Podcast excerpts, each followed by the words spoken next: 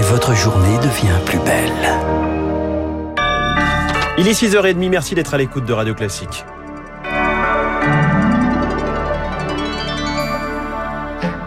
La matinale de Radio Classique avec François Giffrier. Et avec Augustin Lefebvre pour le journal de six heures trente à la une ce matin, le système hospitalier à bout de souffle. vingt pour cent de lits fermés dans les C H U et C H R de France à cause du manque de personnel. C'est le résultat d'une enquête du Conseil scientifique. Un chiffre qui est contesté par le ministre de la Santé, Olivier Véran. Il a demandé une étude exhaustive à ses équipes. Mais il l'admet, la situation est compliquée. Rémi Pfister, le Ségur de la Santé, n'a pas réussi à rendre attractif le secteur. Sur les cinq cents lits de l'hôpital d'Avicenne en Seine-Saint-Denis, soixante-treize sont fermés, toutes les unités sont touchées.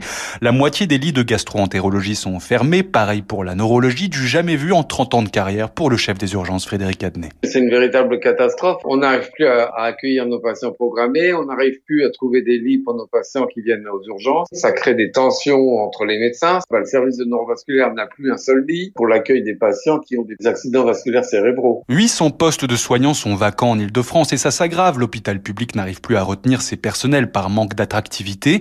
Et c'est pareil partout, alerte l'anesthésiste réanimateur Arnaud Chiche, président du collectif Santé en danger. Les jeunes d'aujourd'hui, comment voulez-vous qu'on les motive pour qu'ils soient mal payés, avec des charges de travail énormes, travailler le week-end, les jours fériés? Enfin, faudrait être maso, si vous voulez. Les infirmiers, ils abandonnent leur poste au bout de cinq ans. L'an dernier, pourtant, après la première vague du Covid, le Ségur de la Santé avait donné de l'espoir, mais rien n'a été fait pour restructurer l'hôpital.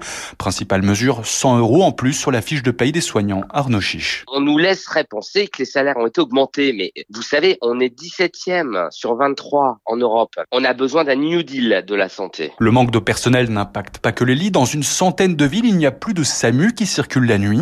Les hôpitaux ne fonctionnent qu'avec les pompiers. Les médecins craignent une hausse de la mortalité. Rémi Pfister. Aux Antilles, les débats autour de la vaccination du personnel soignant ajoutent des tensions à cette situation. Les antivax multiplient les actions coup de poing, grève, droit de retrait, manifestation. La direction du C H U de Guadeloupe a dénoncé mardi de véritables opérations commando pour forcer les soignants qui travaillaient à quitter leur poste. En Martinique, un médiateur va devoir être envoyé.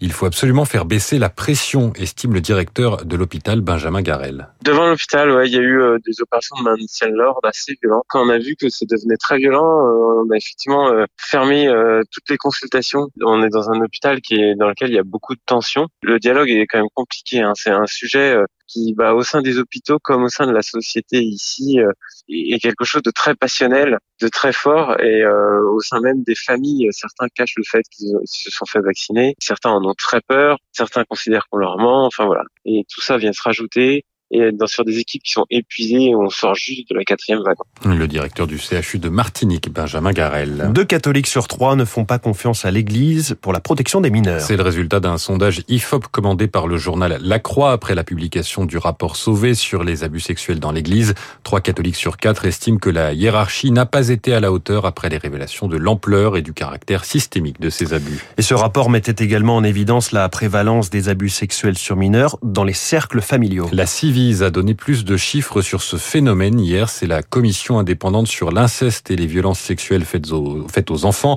Euh, selon elle, vingt-deux mille enfants seraient victimes d'agressions sexuelles de la part de leur père chaque année, un nombre onze fois supérieur à celui des poursuites judiciaires.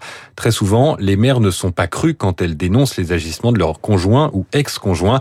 Pour Nathalie Mathieu, coprésidente de la Civise, il faut agir en urgence. On met la mère en situation infernale puisque soit elle présente l'enfant à son père et elle sait très bien ce qui va se passer pour son enfant, soit elle refuse de le remettre à son père pour le protéger et elle, elle est passible de poursuites pour non-représentation d'enfant. C'est pourquoi, dans notre avis, nous préconisons euh, vivement qu'un certain nombre de mesures soient prises en urgence afin que le principe de précaution bénéficie aux plus vulnérables, c'est-à-dire à l'enfant. Propos recueillis par Pierre Collat. Un suspect a été placé en garde à vue après l'agression du maire de Faulk dans le Calvados samedi.